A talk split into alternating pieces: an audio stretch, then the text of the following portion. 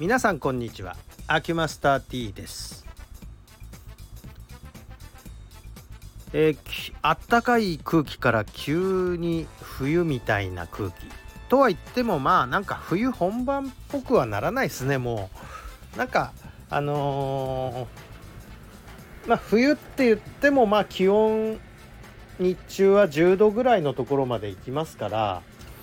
まあまあ冬本番からは少し空気感が変わりまあ春の兆しっぽいちょっと冬っぽい感じ。でもまあ雪降るとか言うてますからね関東地方このあとね。えー、まあこのあとどうなっていくか。今日はなんかちょっと細かい雨が降って少しまあ空が曇った状態。まあ富山県では見慣れてるんですがまあちょっと冬っぽいけど細かい雨ってなんか春雨じゃって感じがしますよね。えー、濡れてまいろう的な感じの。ねえー、こういう天気になると花粉症の人間としては結構嬉しくてあんまり花粉が散らないので、えーと、装備が、まあ、特にマスクを日中あの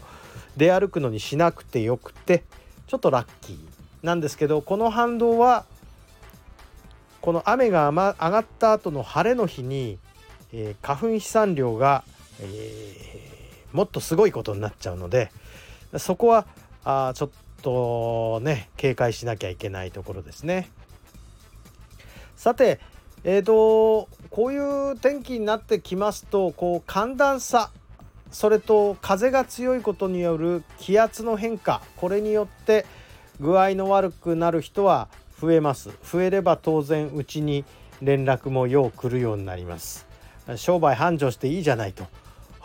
いう向きもあるかもしれないんですが私自身がデリケートなタイプなために私自身も具合が悪いと。忙しい時は私も具合が悪い。うーん本当にデリケートなタイプでございます、えー、バリケードなタイプの人羨ましいですね。えー、羨ましいけどまあ全ていいわけでもないんでね。それはそれでまた大変なこともあるかもしれませんのでそれはそれでまあいいとして、えー、まあ私が具合が良くて皆さんが具合悪いっていうことだと私もまあ治療にこう精が出るというかあの元気だったらね。まあとはいえまあ、皆さんの痛みのわからない治療者ではダメですよねやはり、えー、皆さんの辛い気持ちが共感できるこの敏感体質だからこそ皆さんが私に、えー、治療を依頼されるのかなという気持ちもあるのでまあそれはそれでしょうがない面もあるような気もいたします。物事大体裏腹にできております。ってなわけで、えー、皆様も体調管理にはお気をつけください。ありがとうございました。失礼します。